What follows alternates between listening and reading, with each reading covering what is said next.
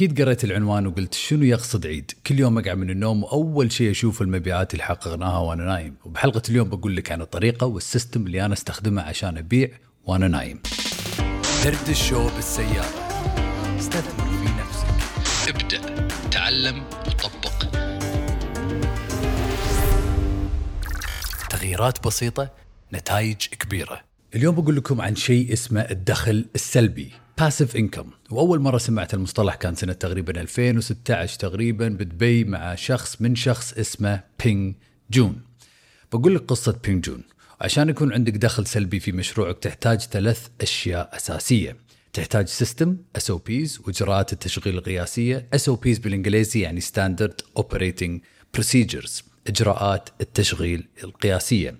وتحتاجون automation يعني أشياء تشتغل وأنتم طالعين تستخدمون منصات مثل Mailchimp Zapier وكل هالامور عشان تقدرون تسوون أشياء على ال automation. يعني شغالة وأنتم طالعين وأنتم نايمين. أوتوماتيك. حلوين وتحتاجون إعلانات شغالة من دون تدخل البشر. وهذا بشكل مبسط شنو يعني automation؟ أوكي؟ وشغلة الثالثة اللي تحتاجونها funnel مربح. راح نتكلم عن كل هالأشياء. بتفاصيل أكثر بس خليني أقول لكم شنو صار معي سنة 2016 لما عرفت شنو يعني الدخل السلبي. طبعا سنة 2016 كنت موظف بشركة نفط وكنت دائما أسوي مشاريع وما كنت أنجح فيهم وكنت دائما أسأل نفسي ليش مشاريعي تفشل ومشاريع الناس تنجح. فرحت seminar بدبي وكان ال seminar عن التسويق وال business وكانوا جايبين ناس من دار مدار العالم يعلمونا عن كل هالأمور وكان في شخص اسمه بينج جون بينج جون الله يسلمكم طلع المسرح جاب اللابتوب ماله كان يوصل اللابتوب ماله بشاشة المسرح. وكلنا اللي قاعدين بالجمهور تقريبا ألف شخص نقدر نشوف اللابتوب ماله والإيميل ماله الشخصي. قال لنا إن أمس بالليل نام الساعة تقريبا 12 بالليل وقاعد الساعة 8 كان يقول لنا خلينا نشوف إيش كثر طلعت فلوس وأنا نايم. وبدأ يورينا المبيعات الساعة 12 ونص الساعة واحدة ونص الساعة 2 الفير الساعة 3 الفير الساعة 4 الفير. وأنا قاعد بالكرسي قاعد يقول إيش قاعد يسوي هالشخص؟ أبي أتعلم الشيء اللي قاعد يسويه. فبدأ يتكلم عن شيء اسمه الدخل السلبي ال passive income يعني الدخل اللي يدش من غير لا إحنا نتدخل نسوي لنا system وطبعا هذا الشيء ممكن يكون في أي نوع من أنواع المشاريع فلازم إحنا كأصحاب مشاريع نبدأ نشيل نفسنا من المشروع شوي شوي مع الوقت عشان نقدر نسوي لنا هال systems وتدير نفسها بنفسنا. إذا طلعنا إجازة إذا مثلا سافرنا إذا نايمين إذا قاعدين ناكل إذا لا سمح الله استمرضنا مشروعنا ما راح يوقف علينا. فقلنا إن نحتاج ثلاث أشياء أساسية عشان يكون عندنا الدخل السلبي اللي هم ال SOPs ال automation وال funnel المربح.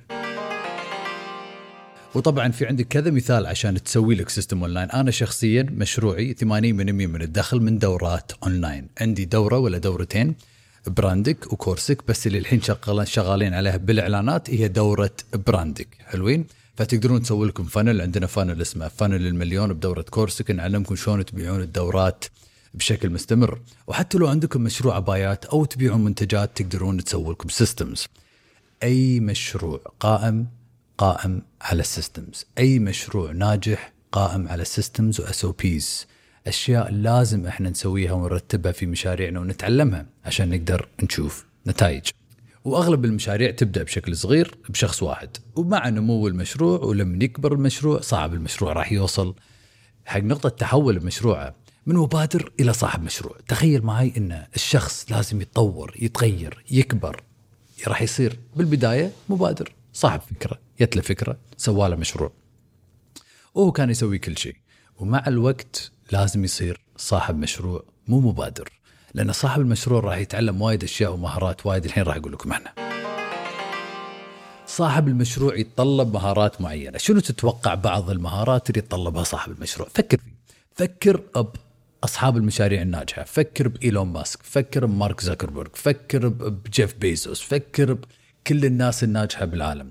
شنو المواصفات اللي عندهم اللي ناقصتنا أنا معك؟ شنو الأشياء اللي لازم نتعلمها اليوم عشان نقدر نطور مشروعنا؟ شنو الكتب اللي لازم نقراها عشان نبدأ نشيل نفسنا من مشروعنا؟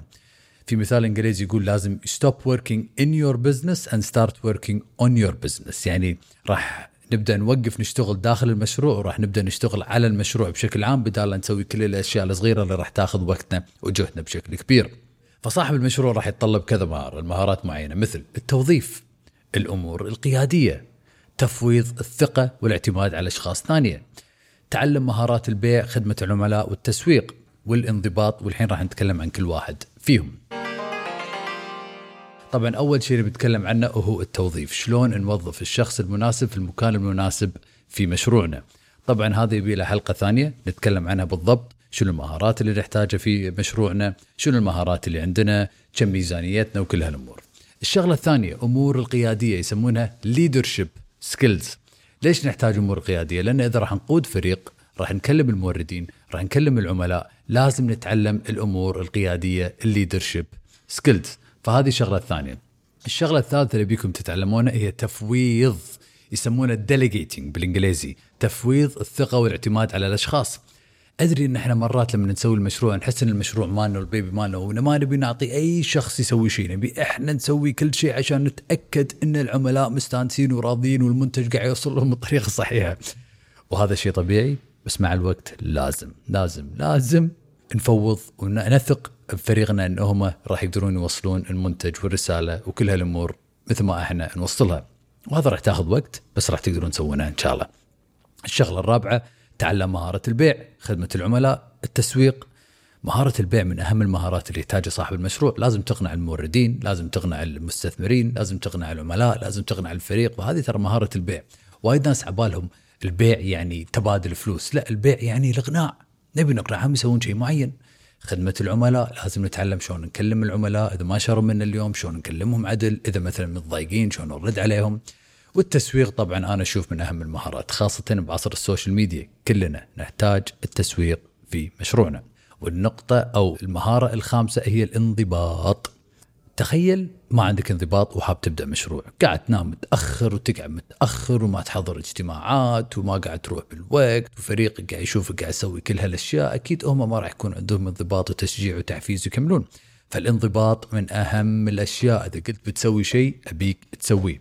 حلوين حلوين فهذه الخمس مهارات اللي تطلب من صاحب المشروع اللي تكون عنده توظيف أمور قياديه تفويض الثقه تعلم مهارة البيع وخدمة العملاء وآخر شيء الانضباط.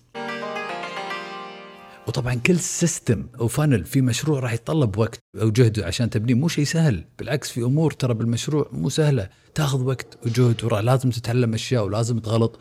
بس أول ما تبني السيستم راح تقدر ترتاح لأن كأنك تبني سيارة. لما تبني سيارة ولا تبني ماكينة بالبداية صعب. بس لما تبني السيارة خلاص بس تحتاج صيانة. حلوين؟ حلوين. فالحين التايكون أبيك تسأل نفسك الثلاث أسئلة. السؤال الأول شنو الأشياء في مشروعي اللي ما أحتاج أسويها وأقدر أوظف شخص يسويها عني؟ فكر بهالسؤال. شنو الأشياء في مشروعك اللي ما تحتاج تسويها؟ إدارة حسابك بالإنستغرام تصوير المنتجات الرد عليهم بالخاص خدمة العملاء البيع التوصيل الطبخ تغليف المنتجات. شوفوا الأشياء اللي تقدرون تعطونها الناس ثانية اللي قاعد تاخذ 80% من وقتكم.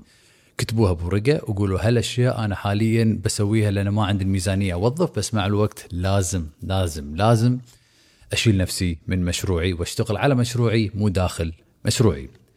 السؤال الثاني يكون شنو المهارات اللي أحتاج أتعلمها وأطور نفسي فيها؟ شنو المهارات اللي ناقصتك؟ شنو نقاط قوتك؟ شنو نقاط ضعفك؟ اسأل نفسك هالأسئلة، اقعد دار مدار أصحاب مشاريع دار مدارك، فكر شنو هم قاعدين يسوون وأنت مو قاعد تسوي. شنو عندهم معلومات انت تحتاج تتعلمها؟ شنو الكتب اللي لازم تقراها؟ الدورات لازم تستثمر فيها؟ ترى هذه الأشياء اللي راح أخليكم تغلب المنافسين مو بس المنتج القوي لأن في وايد ناس عندهم منتجات أقوى منتجات بالعالم. بس عشان مو قادرين يوصلونها حق الزبون أو العميل قاعدين يفشلون أو مشروعهم قاعد يفشل. وشيء حرام صراحة يكسر خاطر. تخيلوا عندكم أفضل منتج بالعالم بس أنتم مو شطار في التسويق في البيع.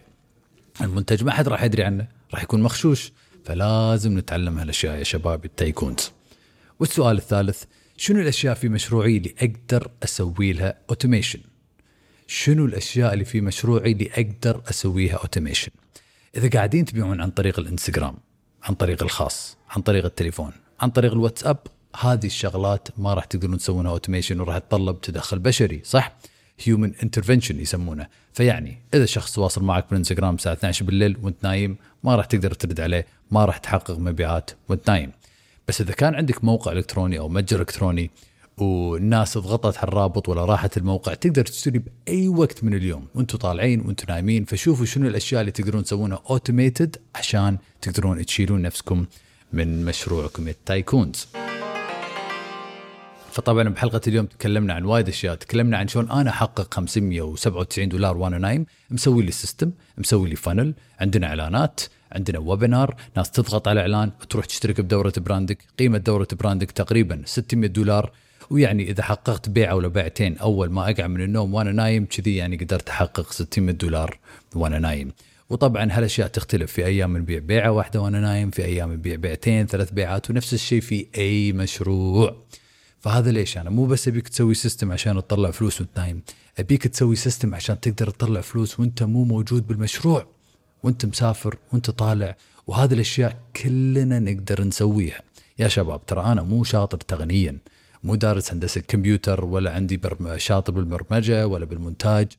كلكم تقدرون تسوون الأشياء هذه بس لازم تبدأ اليوم ولازم تاخذها خطوة بخطوة. وإذا تحس إنك جاهز تستثمر بنفسك وفي مشروعك أنا دائما أقول لا تبدأ مشروعك وبعدين تتعلم التسويق. تعلم التسويق بعدين ابدأ مشروعك. وهذا الشيء قاعد أشوفه كل أسبوع لما أسوي استشارات مع أصحاب المشاريع.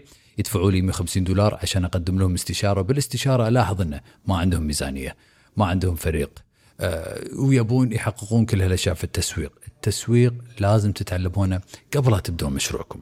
إذا حاب تستثمر بنفسك وتستثمر وتشترك بدورة براندك التايكون طبعا تقدر تروح حسابي بالإنستغرام تضغط على الرابط وراح تشوف ورشة عن التسويق عن أسرار التسويق مجانا عبارة عن webinar. شوف ال webinar مدته 30 دقيقة وإذا حاب تستثمر بنفسك وتشترك بدورة براندك تقدر تضغط على الرابط وإن شاء الله تشترك بدورة براندك وتتعلم كل الأسرار. وعلى فكرة يا شباب في وايد وايد وايد معلومات ما أتكلم عنها هني بدردشة بالسيارة. كل هالمعلومات موجودة بدورة براندك مثل سلم القيمة، مبادئ التأثير الستة، عندك ال funnel، عندك التسويق والقصص، التسويق المغناطيسي، استراتيجية خاصة، مكتبة اعلاناتي الخاصة ووايد وايد أمور ثانية مصطلحات تسويقية لازم تعرفون كل هالأشياء كأصحاب مشاريع، إذا تبون تدفعون على الإعلانات وتقدرون تشوفون مردود. بالتوفيق إن شاء الله وإن شاء الله نشوفكم بالحلقات الجاية من برنامج دردش بالسياره. حاب تكون عندك خطة واضحة لحسابك بالإنستغرام؟ أغلب الناس تصنع محتوى بشكل عشوائي بالإنستغرام وهذا ليش ما يشوفون نتائج. بس اليوم عندي لك هدية خاصة لأنك تسمع هالبرنامج ولأنك تايكون. الهدية عبارة عن خطة كاملة لحسابك بالإنستغرام وراح أعلمك سر التسويق والمحتوى. وطبعا الهدية مجانا عبارة عن جدول تطبعه وملف ثاني تسمعه. كل اللي عليك تسويه إنك تروح موقع عيد PDF dot com E I D PDF dot com وراح تاخذ الهدية على طول. مرة ثانية E I D PDF dot com الرابط بعد موجود بحسابي بالإنستغرام بال bio. بالتوفيق إن شاء الله.